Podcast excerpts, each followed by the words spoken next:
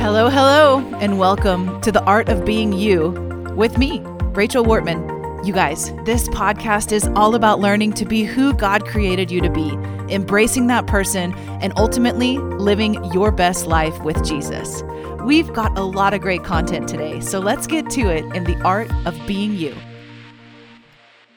Welcome back to the podcast. Welcome to the Art of Being You. Well, as promised, we are going to be doing a Christmas series for the next couple of weeks, but I decided to do it a little bit differently.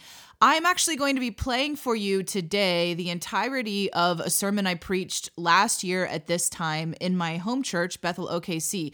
Um, as I went back and re listened to it, going over my notes for what was going to be this uh, Christmas series on the art of being you, I realized that the way that it was presented the first time would be uh, significantly more helpful, I think, for you than repackaging it into a shorter amount of time. So it's a little bit longer than a normal episode, but I think it's going to be a blessing for you. Now, I don't know if you've ever had time to dig into the Christmas story and the nitty gritty and some of the behind the scenes stuff, but that's what we did with our church last year. So you're going to be hearing some of those messages, um, not only today, but next week and, and the week after, really just going back and looking at what was God thinking when Christmas happened for the first time, when Jesus was born. And I just have to tell you, I feel like some of the prophecies and some of the things in this message are more poignant today than ever.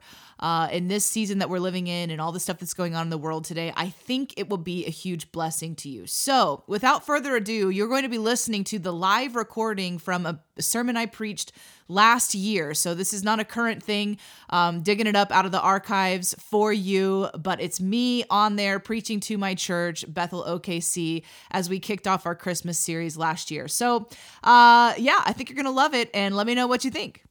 So, we are kicking off our Joy to the World series, and I have a prophetic word for all of you. And I really believe this is what God wants us to focus on for this Christmas series. And it comes out of a scripture. It's on Luke chapter 12, verse 32. We're going to put it on the screen. And this is a, a big deal to understand. This is Jesus talking about God, and he says, Fear not, little flock, for it is your Father's good pleasure to give you the kingdom. So, look to your neighbor and say, It's his good pleasure it is God's good pleasure to give you the kingdom. In other words, it was a good idea for God to send Jesus into the world. Amen. It was something he was excited about. It was something that made God happy to do that for you. So, a lot of times when we think about the Christmas season, we think about the drama of the Roman Empire at that time, the difficulty that the Jewish people were encountering, and all of that is true. But sometimes we can lose sight of the joy that was in God's heart to bring Jesus to the earth. And so we're going to be unpacking at that the next couple of weeks. And I want this to be a scripture that if you like to memorize scripture, memorize this one because this is sort of setting the tone for the whole next 4 weeks of Sundays that we've got. Remember, we don't have church on the 20 uh, the 29th, the last Sunday of December. But for the rest of the time in December, we're going to be dealing with God's good pleasure, the good idea, the joy that was in his heart. Amen. So everybody turn to person next to you and say, "Get ready. It's going to be good." It's going to be good. A lot of times we focus on the somber parts of Christmas, and this year we are focusing on the joyful thing. So here's the deal. When we look at Christmas through God's eyes, we see a God who had this very intricate plan that he had put into motion before the foundation of the world. And so, what I'm going to do is, we're actually going to look at several scriptures this morning. There's a lot. And I want to talk about the anticipation leading up to the Christmas story. So, we're not diving into what happened in Jesus' birth yet. We're diving into what happened in the background, sort of the build up, the anticipation side, okay? All right, so uh, Jesus' birth, it fits into a larger picture of what's happening in the world. It wasn't just that God was sending his son to the earth, there was something God was doing from when he created the world all the way forward. So, Ephesians chapter 1, verse 4 has this interesting scripture. This one's coming at you in the Passion Translation on the screen. And it says, He chose us to be His very own, joining us to Himself even before He laid the foundation of the universe. Now, what does this mean? That means that when God, Jesus, and the Holy Spirit were coming up with the idea of you, they already decided that someday we would be united with Jesus, one with Him. Okay? So before the earth was even created, this was the decision that was made. I don't know if you ever think about it like this. It's like the rock, paper, scissors of heaven, right? Where it's who's going to be the one that has to go to the earth to live. Jesus gets that one, and then the Holy Spirit has to be the one that lives with us forever. That's why it says that he groans and moans in intercession, because he gets to be God on earth with us in process. Thank you, Jesus. But this all happened before creation even happened. And then this is what it's important to understand. When God created the world, we all know, if you understand the story of Genesis, that he sin was a possibility right? That God created the tree of knowledge of good and evil and he put it in the middle of the buffet line. He planted the garden. The scripture actually says the tree was in the middle. So all the ones you can eat from and then the one you can't. And this is the most understated scripture for all eternity when God says to Adam, Don't eat from that one, for in that day you'll surely die. And it's just this very simple statement right? And and I don't know about you, but if it was me, I would be saying, "Please, Adam, listen to me, man. This tree is so bad. Don't go near it. Don't touch it. Don't smell it. Don't just pretend it's poisonous, whatever." Or I would plant it like a 4-day walk away from the rest of the garden. So it's just out of sight, out of mind. You guys are good. You don't need sin. But if that was the case, then God would not truly have free will. Amen? He wouldn't truly be giving you the option to choose Him as a better choice because you would be sort of, in essence, a little bit manipulated because who wants to walk across flaming hot coals to get to the tree you're not supposed to eat from? But He didn't do that. And so when He created the garden, He knew sin was a possibility. This is important for us to understand because sometimes we think that God is disappointed in our ability or inability to follow his rules, to follow his way, to stay in line with him, right? We have this thinking that God is somehow going, if you could just get it together, we would all be fine. But that would not be his good pleasure, guys. It was the Father's good pleasure before this was even created, before you even had the opportunity to sin, God dealt with your sin. If we understand this, then we take less pressure on ourselves. Genesis chapter 3, 15 is the first, in my opinion, it's the first prophecy, the first hint of what was going to happen with Jesus coming to the earth. And maybe you've seen this before, maybe you haven't. But God is giving five curses on the serpent after sin came into the world. And this is what he said And I will put enmity, open hostility. This is the amplified version. Open hostility between you, the serpent, and the woman, between your seed and her seed. So we understand this to know that it was going to be someone a woman would carry and bear and give birth to. But typically, when we think about seed in the context of the Bible, it's usually associated with a man. And I think God was dropping a little hint here about the virgin birth. This is my opinion. He was dropping a little hint. He was going, it's going to be from a woman. So we know that God wants to deal with sin. We know that it was part of his plan all along. But the question is when does God do this? When does he bring Jesus into the earth? Okay, that's what we're looking at today. You know, the world had been dark before 0 AD. Did you know that? Israel had been through very, very dark and bleak times before they were enslaved by the Roman Empire. They weren't really enslaved, but kind of like on house arrest. It was a very, very dark time when Jesus was born, but that wasn't the first and only dark time that had happened. And this is what's important for us to understand. Now, I'm going to push pause on this. I'm going to do a little nerd science tangent for you, okay? This is intentional. Does anybody know who Johannes Kepler is? Anybody? One, two. Oh, you engineers are so brilliant. That's amazing. Johannes Kepler was a scientist and astrologist in the 1600s, early 1600s. And he is the one who created the laws of planetary motion okay? He was a God fearing man. God gave him a download of how the planets go in orbit. Now, this is going to come into play, trust me. When he created, when he uh, cracked this code, he cracked the algorithm of how the planets orbit, how we orbit the sun, the distance between them, and the path that they orbit. This was over 400 years ago.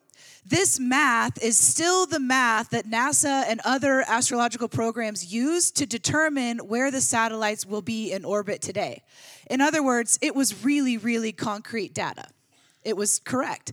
What they've found out, and this is what became the law of planetary motion, was that you can go forward in time or backwards in time and exactly predict where the planets are going to be based on this orbital pattern.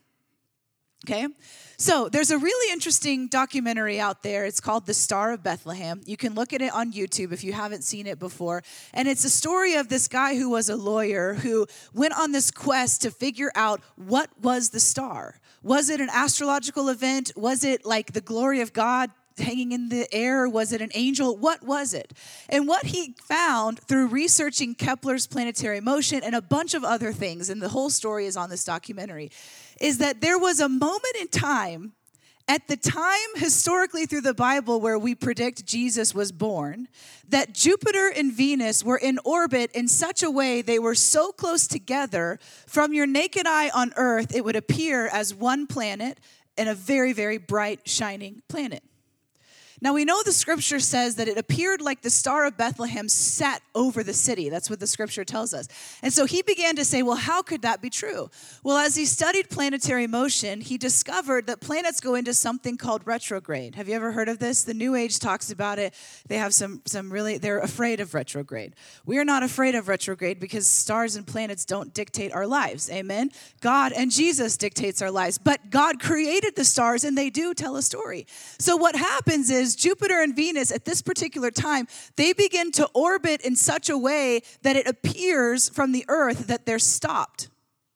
Here's where it gets really crazy. That same day that all of this is happening, it appears that the moon sits at the base of Virgo, the Virgin constellation, while the planets are going kind of back and forth like this. If you look at the motion, it looks like they're forming a crown over the Leo constellation, which is the lion, which would be symbolic of the lion of the tribe of Judah. And it looks like the scepter comes forth in the sky on the day people think Jesus was born. Say what? You can look it up. There's a whole bunch of science. I'm giving you like the 30 second version of an hour and a half documentary. It's really interesting. Now, we don't know this for sure, but it's an incredibly compelling tale. And what he says, and why I bring this up, is because if that's true, the planets were put into motion when the earth was created, right? And so they've been orbiting on this same pattern year after year for, from the beginning of time. What that means is before the foundations of the earth were laid, God knew the exact time Jesus would come into the earth. What? But that's what the scripture says, right? Before the foundations of the world, this was the plan. Why is this important for you and me? Because we have to understand God's heart we have to understand his nature, his character. If we don't get that, then we're constantly trying to interpret the rules based on our behavior instead of our relationship with who he is. So here's what I'm going to do I'm going to give you eight different prophecies that point to Jesus coming. And you're going to see that God knew exactly what he was doing at the exact time that he was doing, and wanting to do it. And none of this was a surprise. You guys ready? The first one comes to us in Numbers 24, verse 17. Now, if you guys are familiar with the story of Balaam and the donkey, so Balaam was a mystic person. Most scholars think he actually came from the Magi, where Daniel became the leader of that group in Mesopotamia, and eventually the wise men came from.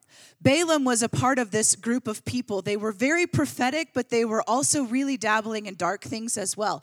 So somebody hires Balaam to go and curse the Israelites, and Balaam goes, he's riding this donkey, and the donkey won't get near the Israelites, and the donkey ends up speaking to Balaam, This is a really bad idea. That's my paraphrase.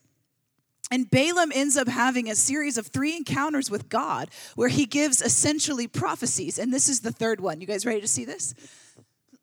He says, I see him, but not now. He's talking about Jesus, okay? He's talking about the Messiah. I behold him, but not near. A star shall come out of Jacob, and a scepter shall rise out of Israel. He sees prophetically somehow a scepter, which I told you guys, if you look at what was happening in the skies, there was this thing that looked like a scepter, and a star coming out of Jacob. What is Jacob? Jacob is Israel. Balaam, who is not a, a, believer, he's not in God's tribe, right? God shows him this thing. This happens 1,000 years before Jesus is born. Ooh, that's a long time, guys.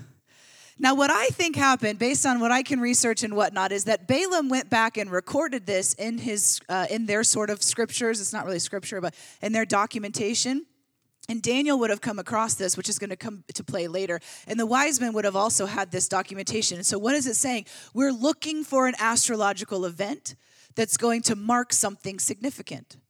The second prophecy comes to us in Psalm 72, verse 9 and 10. Some people don't really believe this is a prophecy about Jesus. You can do your own research on this. But this is what it says Desert nomads are bowing at his feet, every enemy falling face down, biting the dust. Thank you, Jesus. Distant kings will surround and come with their gifts from every continent and coastland, and they will offer tribute to you. Don't know about you, but that sounds a lot like when the wise men got there. The next one is, I, and that happened uh, about a thousand years before Jesus came as well. The next one is Isaiah chapter 7, verse 14. You guys are probably familiar with this prophecy. This is Isaiah prophesying about the virgin birth. And he says, Therefore, the Lord himself will give you a sign. Behold, the virgin shall conceive and bear a son, and shall call his name Emmanuel. So now we have another indication. What I love about this scripture is Isaiah is prophesying with a sense of urgency, right? There's going to be a sign, guys, and the sign is going to be a virgin birth. And this happens 700 years before it happens. God's timeline is not our timeline.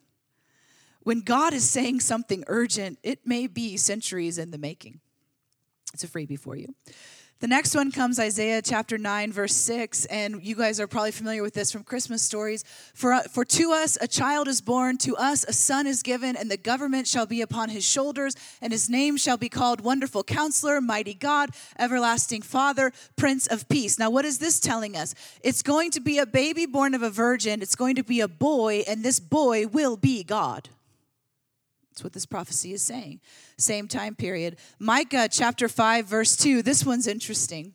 Micah chapter 5, verse 2 says, But you, O Bethlehem, I can't say that word, who are you too little to be among the clans of Judah? For you shall come forth from me, from you shall come forth for me one who is to be a ruler in Israel, whose coming forth is from old, from ancient days. Now, what is this? Micah, about 800 years before Jesus is born, is prophesying from Bethlehem will come the Son of God. Let's go to Isaiah chapter 11, verse 1. Here's another clue in our story. There shall come forth a shoot from the stump of Jesse, and a branch from his roots shall bear fruit. What does this mean? It's going to be in Jesse's line. King David is Jesse's son. So Isaiah is prophesying this, this child will be a boy from a virgin, someone from this particular family line. Again, this is about 700 years before Jesus is born. And then we go 100 years from that to Jeremiah chapter 23, verse 5 and 6. I got two more for you. And this one says, Behold, the days are coming, declares the Lord, when I will raise up for David a righteous branch, and he shall reign as king and deal wisely and shall execute justice and righteousness in the land. In his days, Judah will be saved and Israel will dwell securely. And this is the name by which he will be called the Lord is righteousness. This particular prophecy happened about 600 years before Jesus was born. And again, it's pointing that it's going to be from Jesse's line. And then we get the cherry on top. You guys ready for this? This one, I'm just going to tell you, you might need to do some research on your own because I don't have enough time to dig into all of it. But this is coming from Daniel chapter 9. We're going to actually look for, through verse 24 through 26. You guys ready?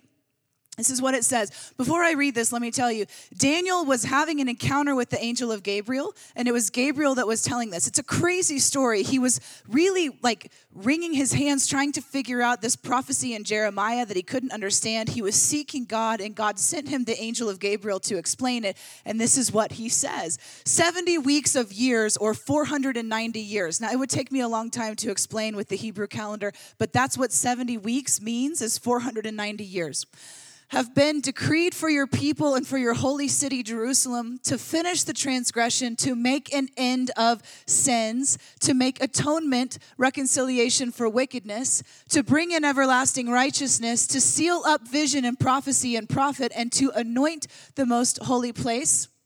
Let's go to the next one so you are to know and understand that from the issuance of the command to restore and rebuild Jerusalem until the coming of the Messiah, the Prince, will there will be 70 weeks of years and 62 weeks of years, and it will be built again with a city, a plaza, and a moat, even in times of trouble. And this is the last one. Then, after the 62 weeks of years, the anointed one will be cut off and denied his messianic kingdom and have nothing and no one to defend him. And the people of the other prince who is to come will destroy the city and the sanctuary. Its end will come with the flood. Even to the end, there will be war. Desolations are determined. All right, let me sum this up for you. This is a prophecy about Jesus' life. Jesus actually was born at the end of these 70 weeks he actually went to the cross at the point in this calendar where it says the week where he was cut off. That was the time that he went to the cross. You can do all this research for yourself. It's out there, it's really compelling. But here's what's fascinating Gabriel comes to Daniel and tells him, This is the year Jesus will be born, and he will be the end of sin. Did you guys catch that? In the verse 24, in the first one, put that first part up again if you don't mind, Tim. the Daniel part one. It says, uh, to bring an everlasting righteousness. Uh, is that the one? Yeah, to make an end of sins. So, now what is all of this telling us? This paints a pretty obvious picture, but it's being painted over a 500 year timeline with multiple different prophets.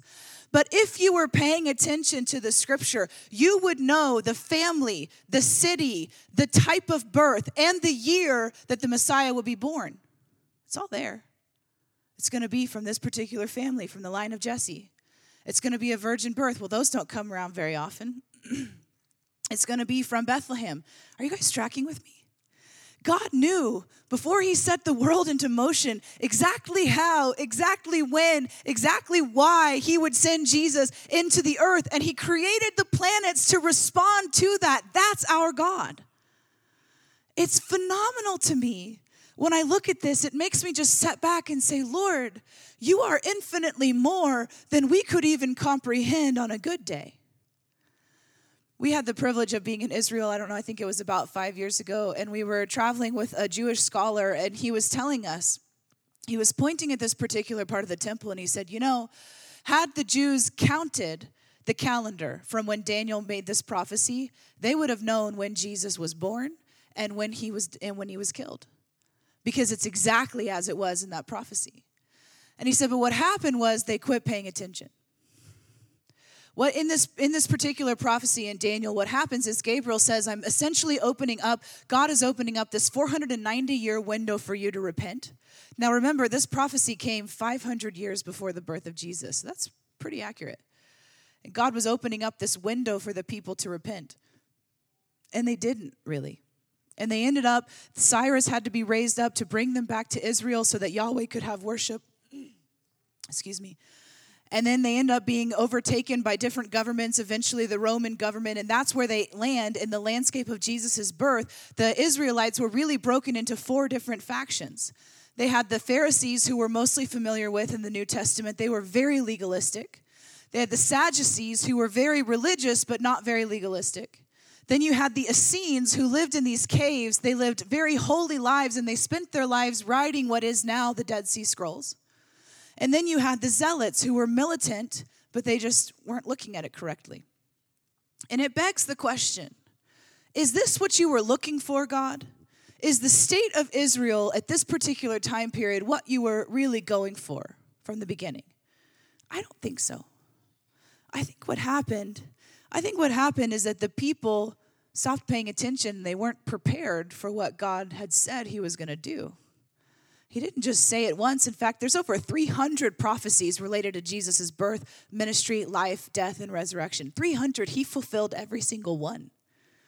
So there's no shortage of information. Where does the shortage come from?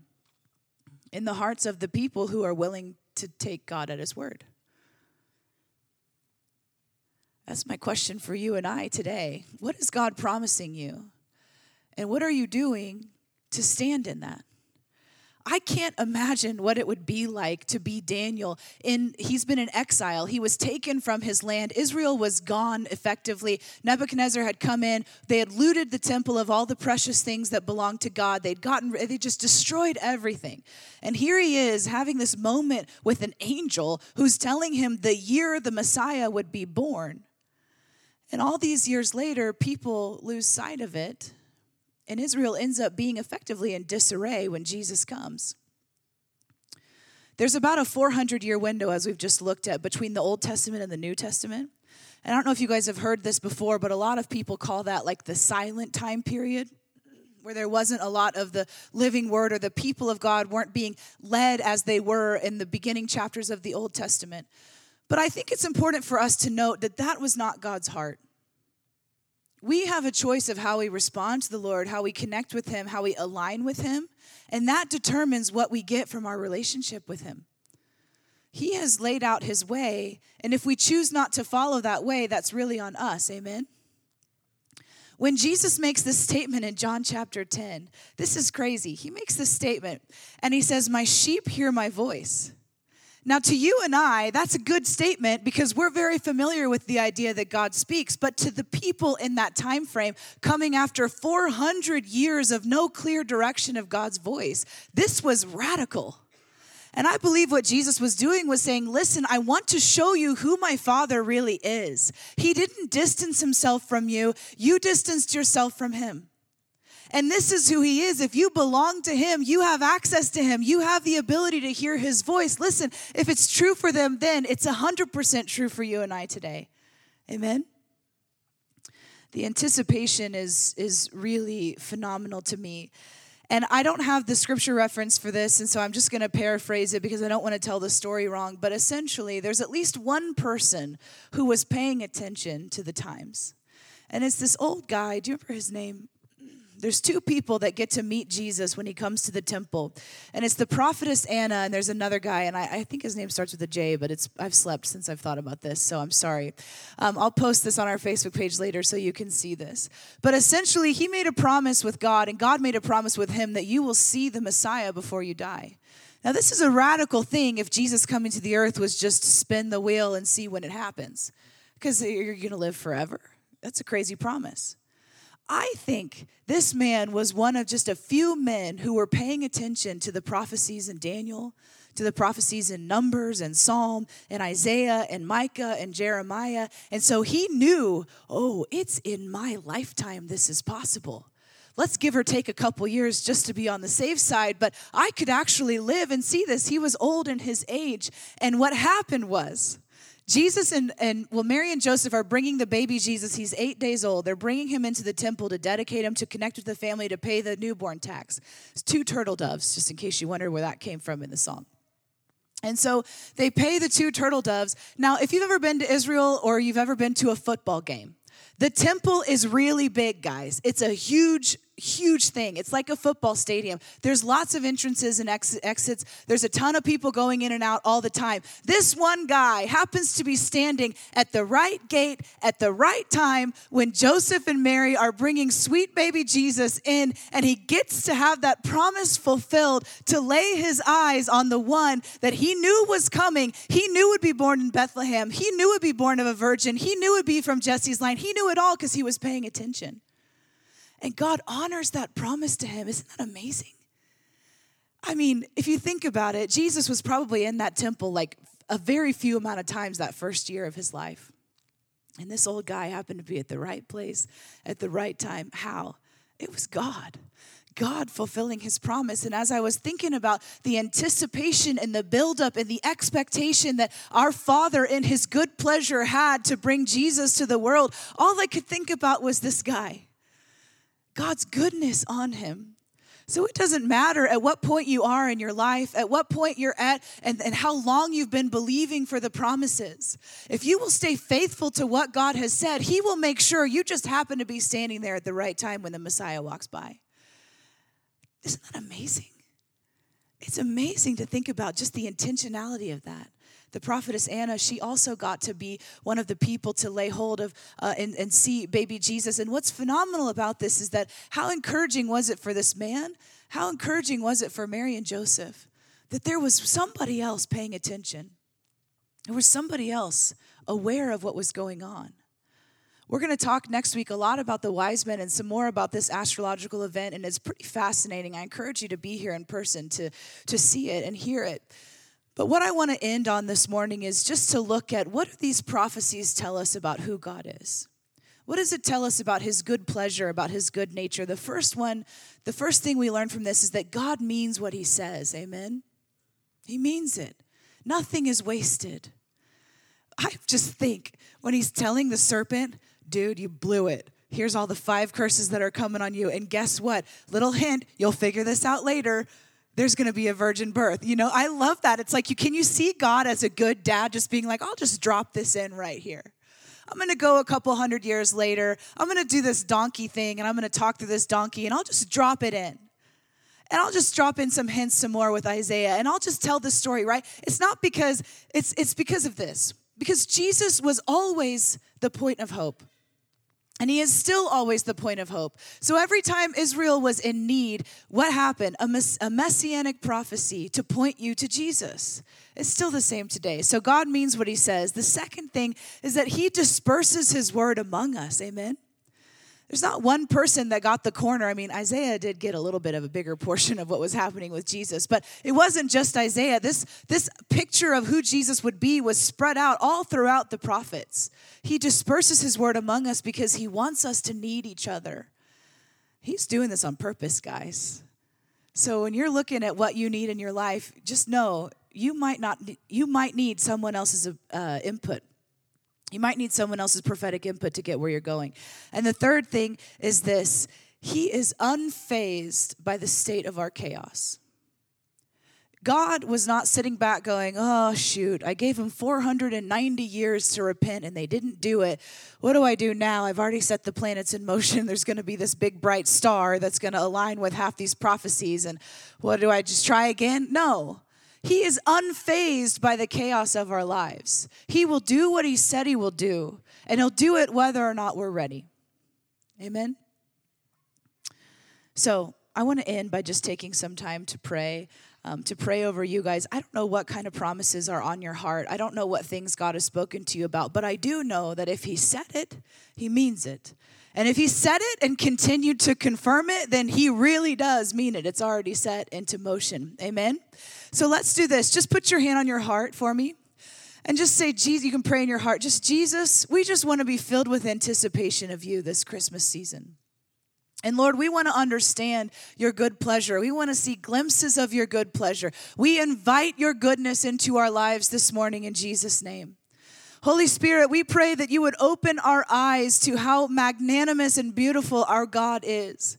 And Lord, we're asking over each, and I'm asking over each and every person in this room and listening to this right now that's dealing with difficulty and frustration and chaos. I'm asking, Lord, that you would release your peace into their home in the name of Jesus. You would release your peace into their relationships. You would release your expectation into them, and you would cause their eyes to come a little bit higher to understand who you are in this season for them. Lord, we ask for your blessing to rest on us so that we can be a blessing to others. And Lord, we are just giddy and excited about encountering you in this Christmas season. In Jesus' name, amen. So, you've just listened to The Art of Being You with Rachel Wortman. I hope you enjoyed this episode of my podcast. And listen, it would mean the world to me if you would subscribe and rate or review this podcast on wherever you're listening from. Also, share it with a friend, help me get the word out. Until next time, be blessed.